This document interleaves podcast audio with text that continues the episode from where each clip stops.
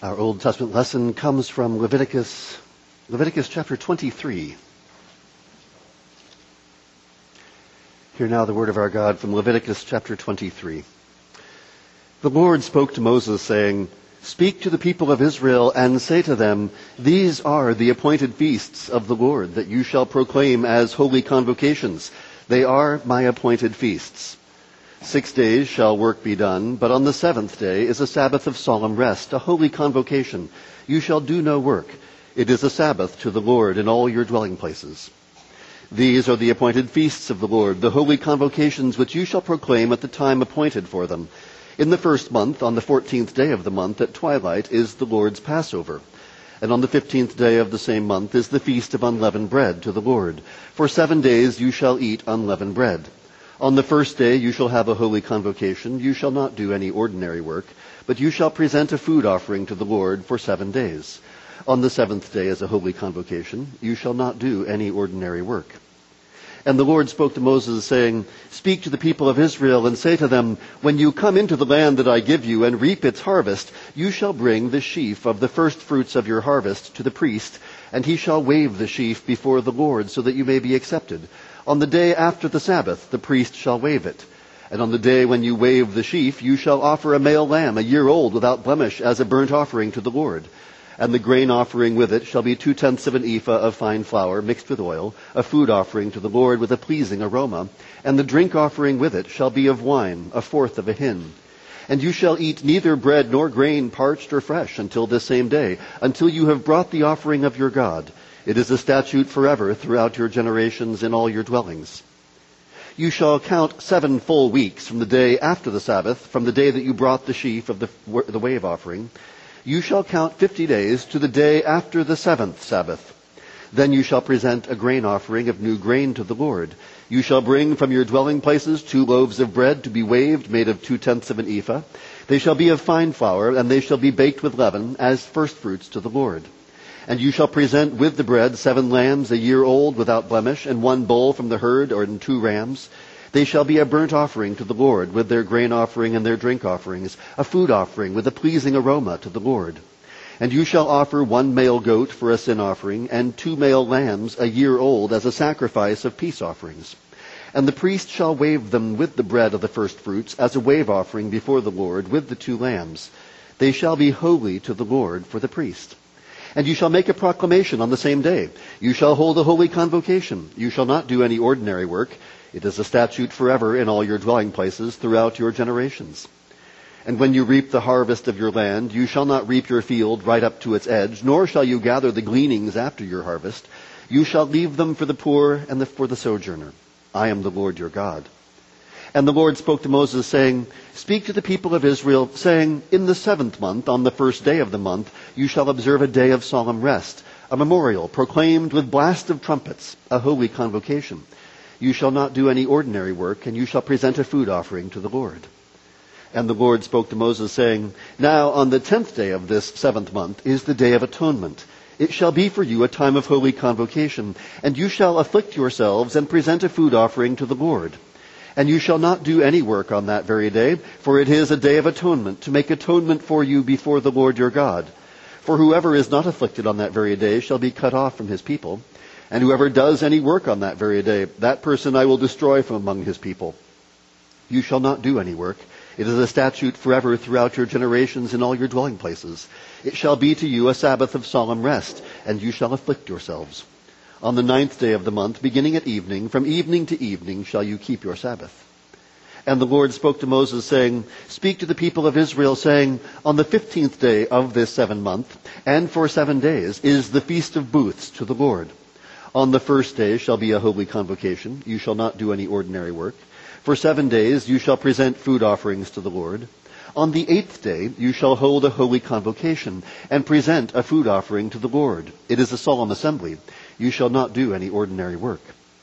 These are the appointed feasts of the Lord, which you shall proclaim as times of holy convocation for presenting to the Lord food offerings, burnt offerings, and grain offerings, sacrifices and drink offerings, each on its proper day, besides the Lord's Sabbaths, and besides your gifts, and besides all your vow offerings, and besides all your free will offerings which you give to the Lord.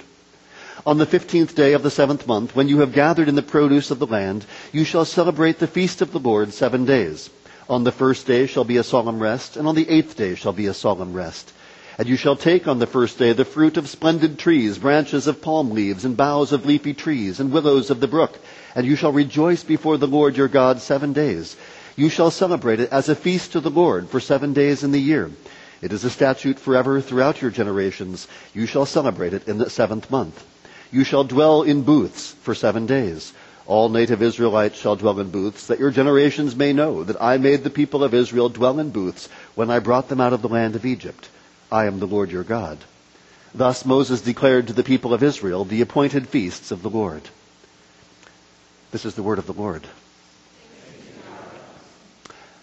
Paul will say in Colossians that the, the festivals, the new moons, and the Sabbaths were a shadow of the things to come. Now, what does it mean, shadows? Uh, how do you get a shadow? Well, in order for you to have a shadow, there needs to be a source of light and there needs to be a body that casts a shadow. And so that's the way the shadows work. Paul will say that Christ is the substance, literally the body, that casts the shadows.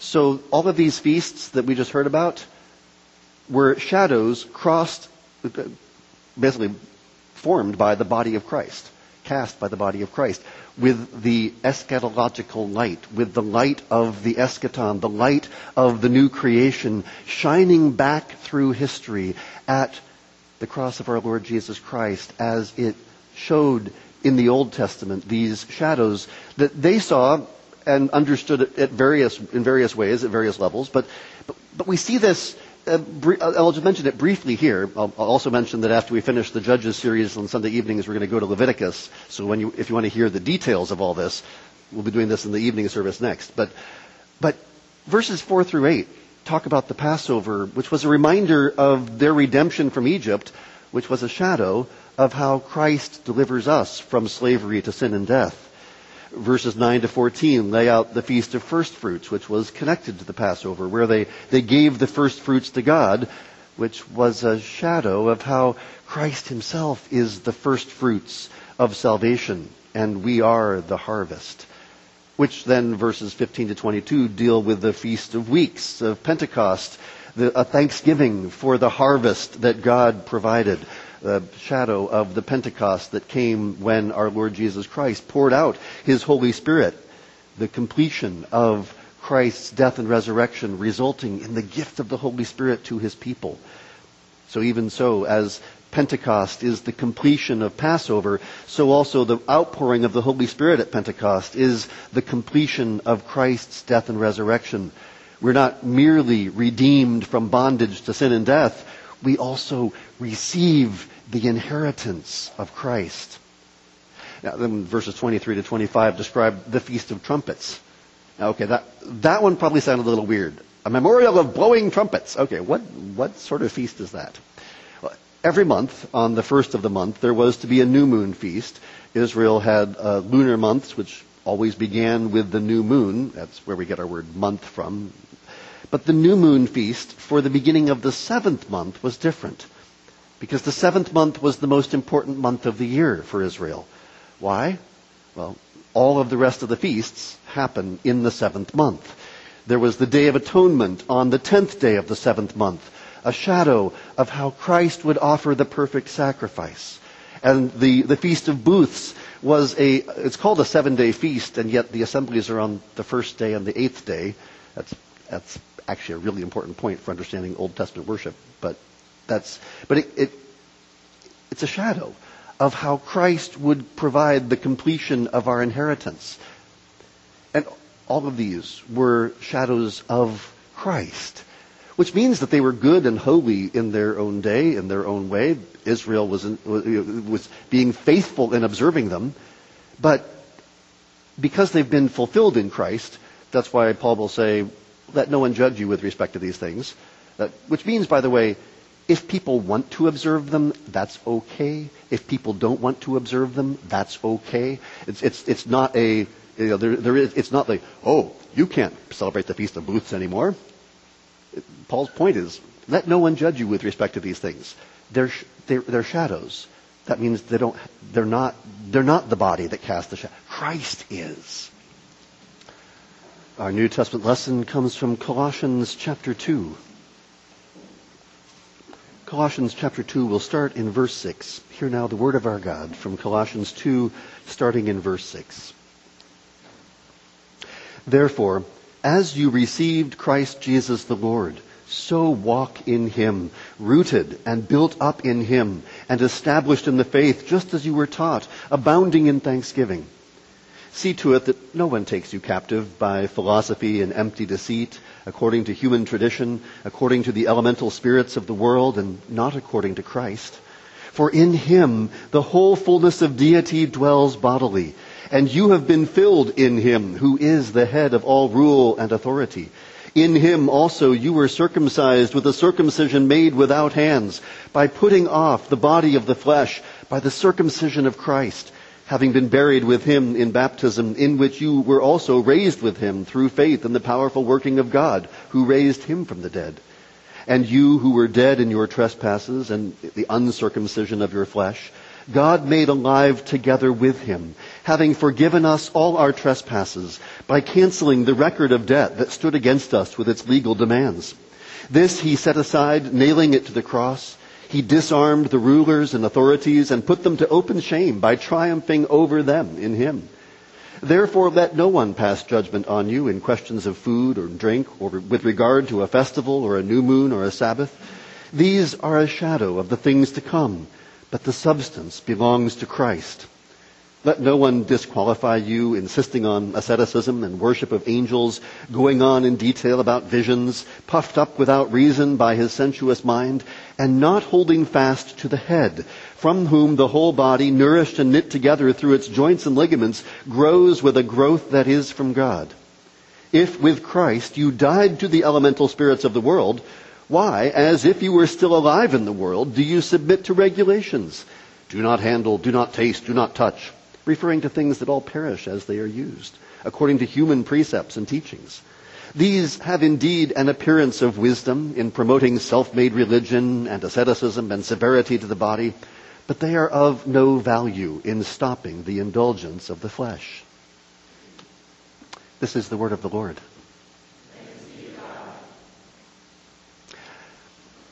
Now, in order to understand what Paul's talking about when he, when he tells us about who we are in Christ, I, I, I want to give you a, uh, a little way of thinking about Paul's way of thinking about persons.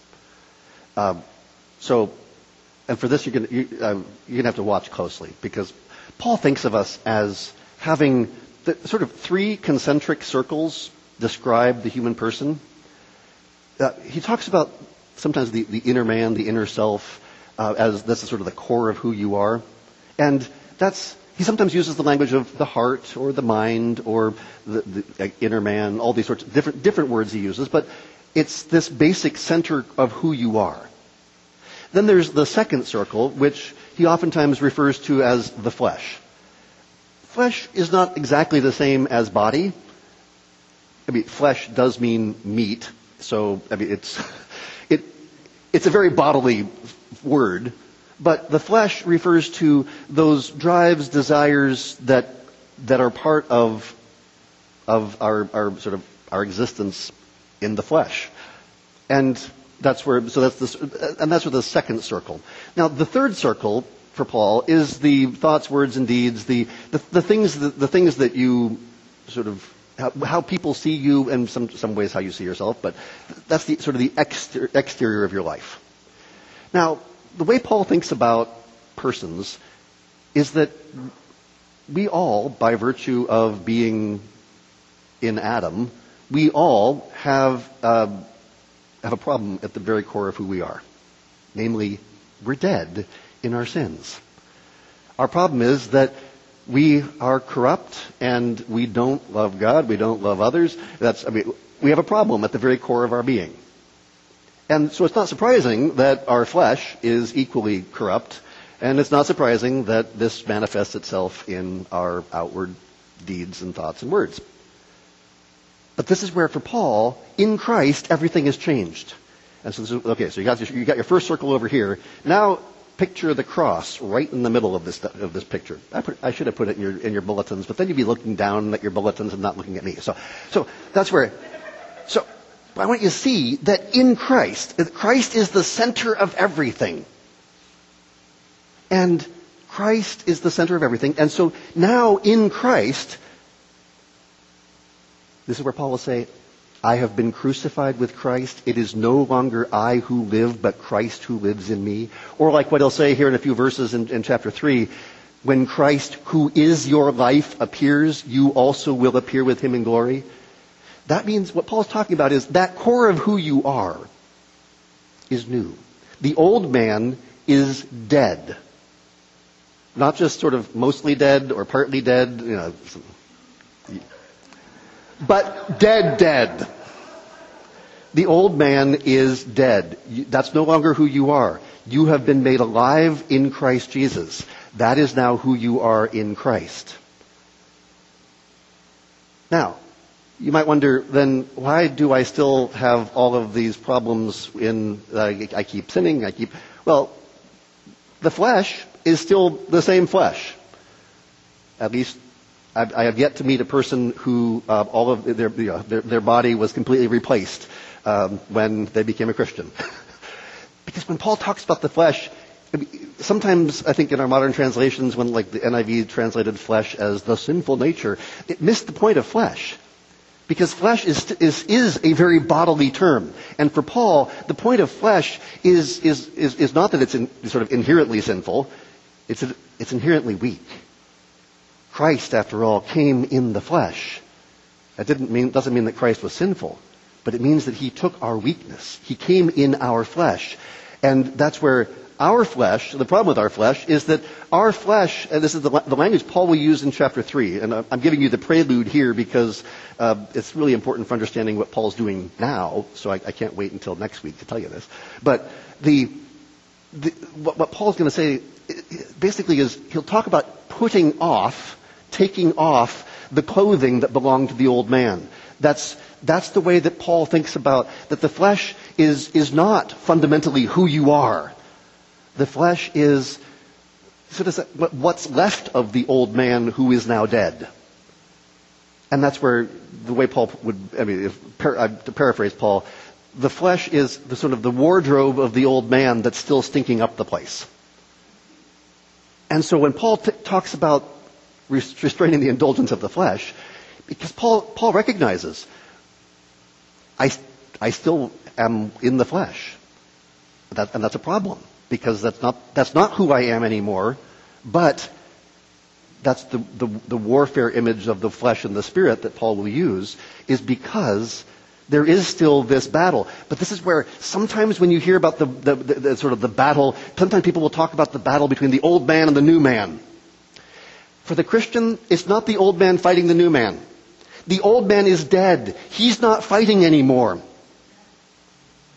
You have died with Christ. It is no longer you who live, but Christ who lives in you. That inner core of who you are has been united to Christ, and therefore your old man is dead. Now, the warfare you're experiencing is a warfare between two unequal parties the inner man, who you really are in Christ, and the flesh, which is being renewed, which is being transformed. And this is where, so now the picture, so think of the picture of this, this, the sort of the blackness of the first, of the first picture, with, corrupt with sin. Well, in the inner core of who you are, you have been washed clean. And now, the flesh is, still, you know, stinking up the place. But now, as the Holy Spirit seeds new thoughts and new ideas into your mind and heart, now you begin to think God's thoughts after Him. And now your thoughts, words, and deeds begin to become more and more what they should be. And so that's the basic picture of, of this, this new humanity. And, and, although the thing that you need to keep in mind is that if because you know the focus here is on okay you are you are in Christ, but remember that the the you is plural. So it's not just me in Christ, it's that we are in Christ. And so that, that, that's also part, really important to what Paul's doing in our passage for talking about how the body is connected to Christ because he is the head of the body. So I just, I, I, just wanted to give you that picture so that we can understand what Paul's doing, and then he'll continue to explain this uh, as we keep going through. Uh, because we saw last week that we've been circumcised in Christ. We've, our old self has been snipped off by Christ through our baptism into his death. Just as he was cut off on the cross so also we have been cut off in the sense we have died to sin with Christ, being buried with him in baptism, in which we were also raised with him through faith in the working of God. So our baptism shows us that Christ has made us alive with him and that he has forgiven all our sins. And he's done this by making a public spectacle of Satan and all the idols, the principalities and powers, the basic principles of this world. So who are you in Christ? You are now new in Him. You are no longer who you once were. And, and then in verse 8, Paul had, had warned against the, the hollow and deceptive philosophy, those things which are opposed to Christ. And so having restated the central theme of his book, sort of who Christ is and who you are in Christ, Paul is now ready to go after the, the hollow and deceptive philosophy that he had mentioned in verse 8 in one sense, anything that is opposed to Christ can be called a hollow and deceptive philosophy. But Paul is, is dealing with a particular problem in, in, in the Colossian church. And so, but that's, that particular problem has all sorts of ways that it manifests in our own day as well. I mean, sure. For them, it's Jewish rituals, verse 16, Jewish mysticism, verse 18, and various restrictions bordering on asceticism, verses 21 and 22. But Paul's response to all three is a, is a very Christ-centered response. Well, those Old Testament rituals were a shadow of what we have in Christ. Verse 17. Christ is the real thing. And the body of Christ connects us to Christ himself, so who needs this fantastical mysticism? Who needs it when you have Christ, the real thing? And thirdly, you have died to the world with Christ, so what good is asceticism when you have Christ, the real thing? So let's look at each of these three things, and we, I've first referred to it as don't get lost in the shadows. Paul says, let no one judge you in food or drink, or regarding a, a festival, or a new moon, or, or Sabbaths. There are people telling the Colossians they have to keep the old food laws of the Old Testament. And Paul is saying, no, the old requirements of the law have been fulfilled in Christ. Jesus taught us that it's not what goes into a man's mouth that defiles him. It is the things that come out of the mouth that make us unclean. Uh, there were people telling the Colossians they must keep the various holy days of the Old Testament. And Paul says, no, I mean, you can keep them if you want to, but they're no longer required by God for all.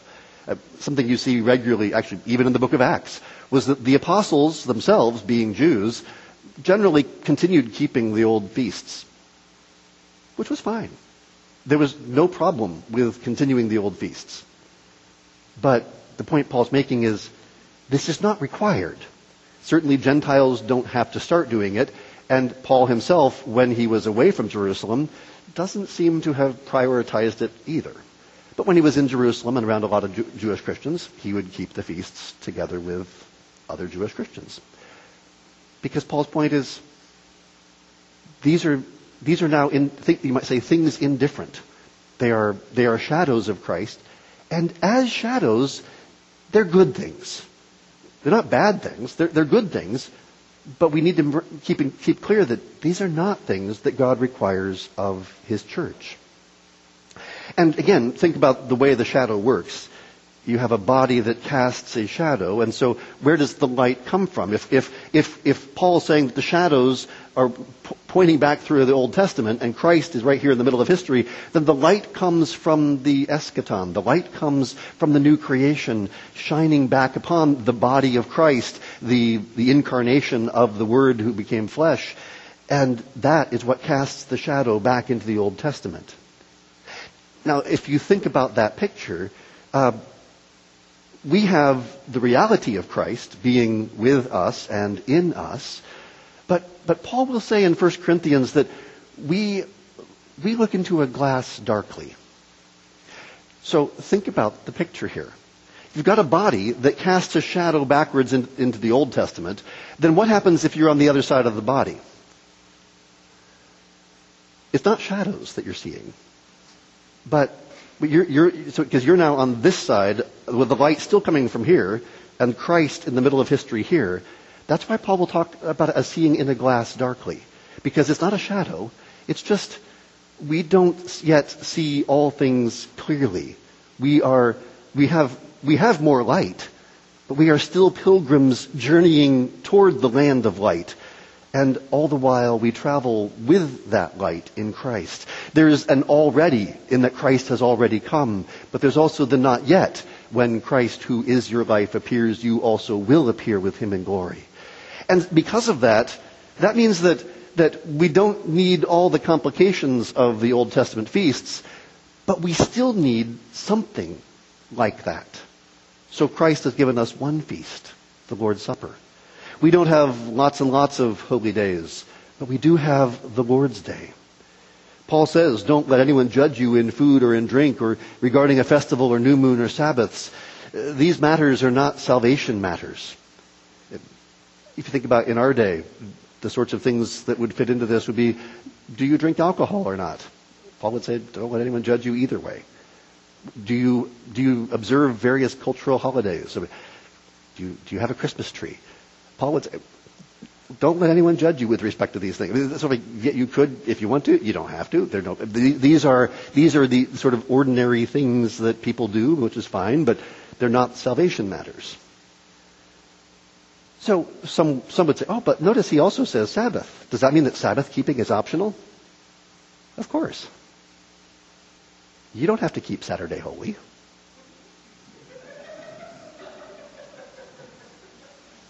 The Colossians are being told that observance of Jewish holy days was necessary. Festivals, new moons, and Sabbaths. That pretty well, pretty well summarizes the Old Testament festal calendar.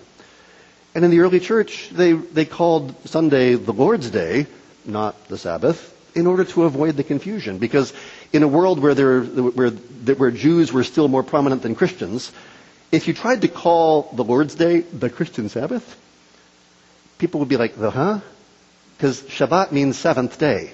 And, well, Sunday is the first day of the week or the eighth day. So it, to say, to call it the Christian Sabbath would be a nonsense phrase in the first century.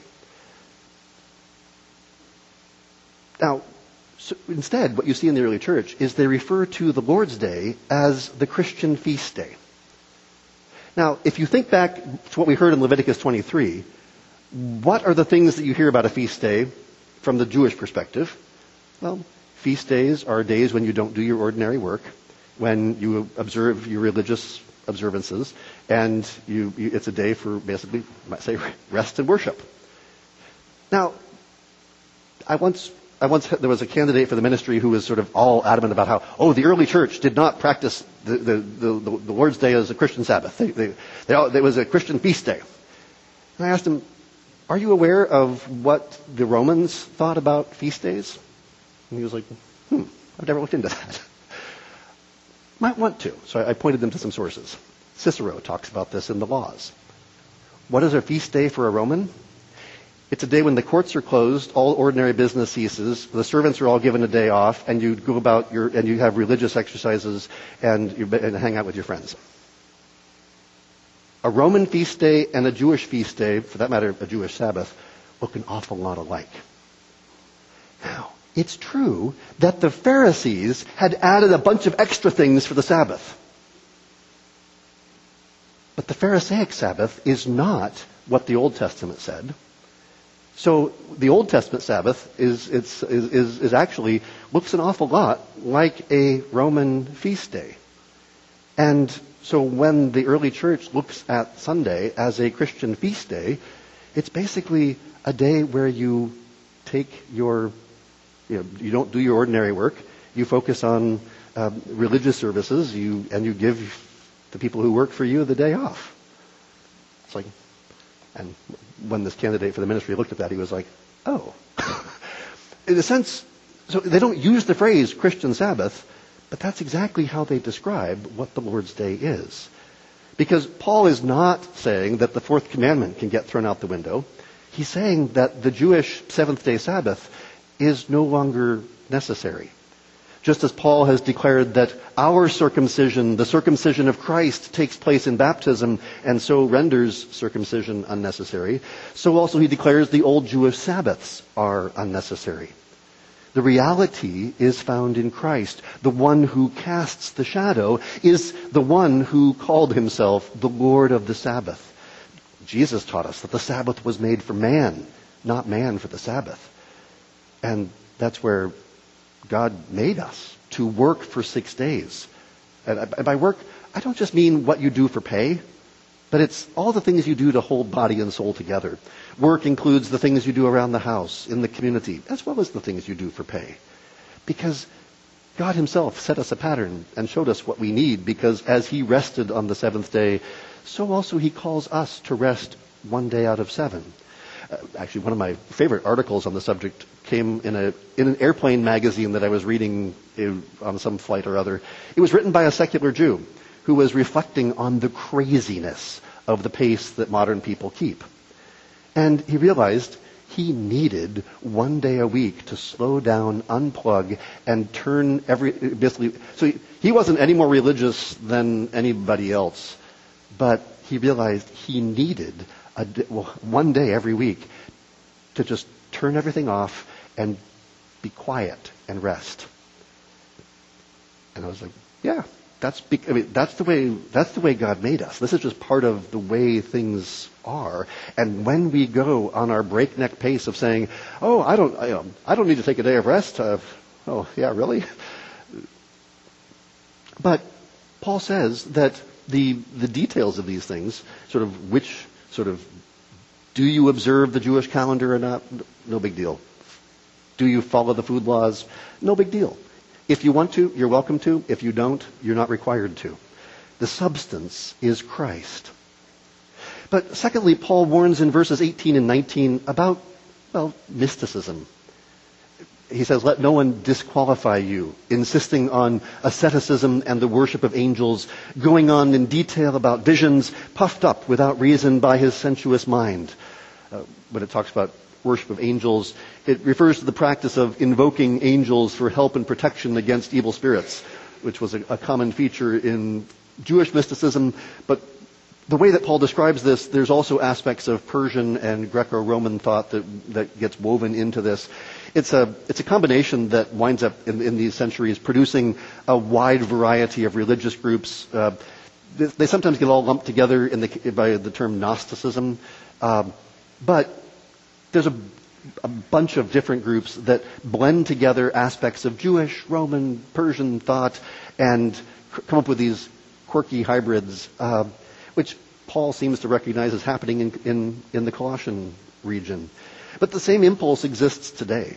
I mean, these, this sort of, when, when, you, when you start studying the details of these, at first they oftentimes sound really weird, but then when you look at what goes on today, and when you look into the details of various New Age or, or other sorts of sort of ways in which yes, the spirituality that you run into as people are trying to sort of sort of re, reform the old druid, druidic religion and things like that. Like, yeah, yeah, the same the same sorts of things go on in every generation. There's no surprise, but the, the, the thing that Paul's warning about is is focusing on this on this this, the, going on in detail about visions puffed up without reason by his sensuous mind, being focused on these mystical experiences. There are people who claim that they receive direct personal revelation from God himself, and they, they set themselves up as teachers and prophets who, who may sound very spiritual in their words. But Paul warns that this is nothing but an individualistic form of religion which puts personal individual experience over the body because Paul has talked about Christ as the body casting the shadow. Well, but we are united to Christ. We become one body with Him. And Paul says that such a person has lost connection with the head. That's a strong statement. If a person has lost connection with the head, that means they're not connected to Jesus. These people have fleshly minds, Paul says. Their flesh has not been snipped away in the circumcision of Christ. They are worshiping beings other than God, and they are not holding fast to Christ, who is the head of the body. And Christians are members of Christ's body. And, and when, when Paul talks about this, Paul never thinks of sort of an individual Christian off by himself as being connected to Christ. It's always in the context of the church that there is no such thing as a sort of individual sort of Christian isolated from others. The body is a connected creature. Your body is connected by real physical stuff. Even so, the body of Christ is held together by real people in real places, like here. It means that you and I need each other. I think sometimes when we, when we talk about sort of what friendship is and what we're looking for in friendship, we oftentimes wind up talking in terms of that's just about, oh, I'm looking for people who have similar interests to me. Well, if you have Christ in common, then you have the thing that matters most. When I first came to South Bend, I, I came to a little church called Michiana Covenant PCA. I was a graduate student at Notre Dame, and when I came to the church, in one sense, uh, there was really nobody at this church that I really felt like I connected with. So what did I do? I connected with the people who were here. Because I was like, well, this is, this is where Christ has put me. So, and those, those connections wound up lasting because they were built on, well, who are we in Christ? not just do we have common interests. We are dependent upon one another for our growth in the body. As Paul puts it in verse 19, the, the, problem with these people is they're not holding fast to the head, from whom the whole body, nourished and knit together through its joints and ligaments, grows with a growth that is from God. God causes the body to grow, and therefore the body grows. It's not that God causes individuals to grow and therefore the body grows. No, it's the whole body growing together. Think about what happens if a part of the body grows all by itself. I mean, if your foot grew an extra 10 inches, then you have two feet. But, um, sorry. Um, but you know, body parts don't grow in isolation from the body. You know, when things grow in isolation, what do we call that? Cancer. But on the other hand, you know, imagine what would happen if part of your body ceased to function. I mean, if your liver ceases to function, you, have got a real problem. I mean, if the hair on the left side of your head stops growing, that's that's awkward. But you know, that's. But individual spiritual growth isn't actually spiritual growth. It's not the Holy Spirit's work. If you think that you are growing in isolation from the body, that's actual, actually of spiritual deformity. Because Paul says that the body grows with a growth that is from God. And uh, there was a time when I, I longed for sort of direct revelation from God. I, I had a charismatic phase in my younger years. I like to think that I was a prophet, and I, I used to go back into the mountains and wait for revelations from God. And as I, as I look back on those, those times, I, I wound up wasting time seeking private mystical experiences rather than be connected to the body. There are times for going out into the wilderness, into the desert to be with God, absolutely. But to seek sort of sort of private mystical experience that's not connected to the body, it's one reason why I love the desert fathers. People sometimes think, oh, the Desert Fathers, they were going off to by the. They understood. They were, they were doing this for the sake of the city, for the sake of the church. They understood that the point of their battling the demons in the wilderness was actually for the sake of the body, and they never thought of themselves as being detached from the body and on their own. You see, God reveals His will to those who walk in His ways and seek the good of the body of Christ. So let's not get caught up in sort of individualistic emphasis on our own private experience, but let us get caught up in the love and fellowship which comes from nourishing one another in the body of Christ. And, and we do this sort of, sure, what we do on Sunday morning is the, is the, is the foundation of that. Uh, but I mean, I'm really encouraged by what I've seen over the years because there is so much more of the one anothering happening today. I, mean, I went and looked back at the, the, the last time I preached through Colossians, and the last time I preached through Colossians, I was exhorting Michiana Covenant to start doing these sorts of things. I'm just really encouraged to be able to say, now I can say, please continue them. But also, the, the caution I would give you is it's really easy to let sort of fellowship become just a hanging out with people I like. The challenge I would give you is make sure that your fellowship is a fellowship oriented around Jesus Christ so that His Word and Spirit is what is building and growing your fellowship. Because whatever times you have with one another, if it's just hanging out and having a good time, well, I mean, it's a good thing to hang out and have a good time. But how are we growing in the grace, the knowledge of our Lord Jesus Christ? And how are we praying for one another? Because those are the things that will knit us together the way that Paul talks about with each, with the joints and ligaments growing with the growth that is from God.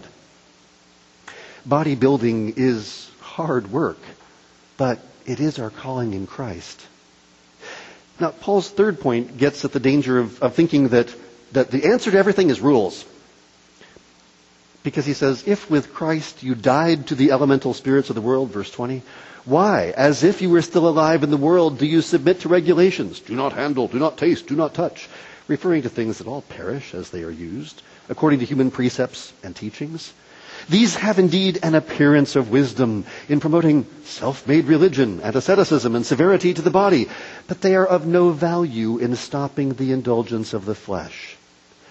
The death Christ died, he died to sin, and therefore you died to sin with him as well. Sin has no more power over you than it has over Christ. So why would you need these man-made regulations? Following rigorous rules are utterly worthless because they do not touch the heart. If you try to deal with sin from the outside, you will fail because the real problem is your heart. It's what Jesus said when he talked about food. It's not what goes into the person that defiles us. It's what comes out. Paul is, in one sense, you could say, fighting against legalism. Uh, what, what, what is legalism? I, I once heard somebody say that a legalist is anyone who is stricter than you are. Sometimes that's the way we tend to think, but that's not what legalism is. Legalism is the belief that following law is going to win favor with God. The idea that there's something I can do to please God and make him like me better. Sometimes it takes the form of saying, once you're saved by grace, now you need to respond with obedience in order to please God. Legalism can be the idea that it, if you have your devotional time every day, God will reward you. Or if you serve others, you'll be blessed. Or if you hold your tongue in check, God will be pleased with you. That's all rot. God will reward you because you are in Christ. God will bless you because you are indwelt by His Spirit who has given us every spiritual blessing in Christ. Paul says that in Ephesians. So let's just think about that for a moment. If God has already blessed you with every blessing, every spiritual blessing in Christ, what is left for God to bless you with? Remember, it was every spiritual blessing. What's left? Hmm. This is where God could not possibly be any more pleased with you than he already is because you have been united to Christ. Now, that doesn't mean, oh, that I can sin as I please. No, that's not how you show your gratitude to God. But rather, there is simply no way that we can obtain God's favor. That's why the cross is at the center of that diagram I gave you. The cross is at the center of that diagram because Jesus is the one who paid for our sins. Jesus is the one who has reconciled us to God. Jesus is the one who has made us his own people and has brought us to God. The danger of legalism is that it turns into the self-imposed religion which Paul condemns. Yes, you should seek others and put their interests ahead of your own. But not out of an idea that, oh, then God will approve of me. You've already been blessed with every spiritual blessing in Christ. You've already died and been raised with Him. What more could you possibly want? So serve one another. Put their interests ahead of your own out of your thankfulness and humility the regulations which Paul rejects, do not touch, do not taste, do not handle, are often exactly what, in some circles, we think about when we think about the Christian life. Oh, Christians are people who don't drink, don't smoke, don't watch R-rated movies, don't gamble, don't swear. I'm not saying that, oh, then let's go do all these things. To, uh, that's not the point. Paul is saying those things are external. You could avoid every single one of them and still be a pagan. Mormons are well known for their moral lifestyle, yet they are as far from Christ as Muslims, who also avoid such things. Because the Christian life, in its essence, is not about externals. Legalism sets forth the list of do's and don'ts, and as long as you pass, you're okay. Christianity looks at the heart. Paul says that legalism has no value against the indulgence of the flesh. Because legalism says, okay, stay away from these things. But the flesh is still going the same direction as it was. Where is your heart? What is it that matters most to you? Because if you are a new creature in Christ, then your life will reflect it. Not in this self-imposed religion, but in your love toward others, in your true humility and gentleness of spirit. Paul says that our lives must reflect the, the attitude of Christ. Let this mind be in you that was also in Christ Jesus. Your attitude in your home, your work, and, and in the church must be filled with the fruit of the Spirit. Because where the Spirit has restrained the working of the flesh on the inside, the externals will take care of themselves. Paul objects to the idea that God is pleased by our eating special foods and observing special days. Paul objects to the idea that God desires to, us to have mystical religious experiences all by ourselves. And Paul objects to the idea that we can please God by following man-made rules about worship or piety. And Paul puts in the place of all of this one thing. You have died with Christ. You have been raised to newness of life in his body. So be who you are in Christ. We have a lot of desire for authenticity these days. Be yourself. Be true to you. Be who you are. The problem is, over here, you know, we're sinners, and so be who you are. There's a lot of people out there being who they are who that's not helping things. So let me add two words. Be yourself in Christ. Be true to who you are in Christ. Be who you are in Christ. Let's pray. Oh Lord, help us because we are forgetful and sometimes we're just darn rebellious. And so we pray that you would have mercy on us, that you would shine upon us the light of your countenance, that we might see Jesus, that we might hear his word that we might believe your promises. Have mercy, Lord, and forgive us for our sins. Forgive us for not loving you, for not loving one another. And help us by your Spirit to keep our eyes fixed upon Jesus, the author and finisher of our faith. We pray in his name. Amen.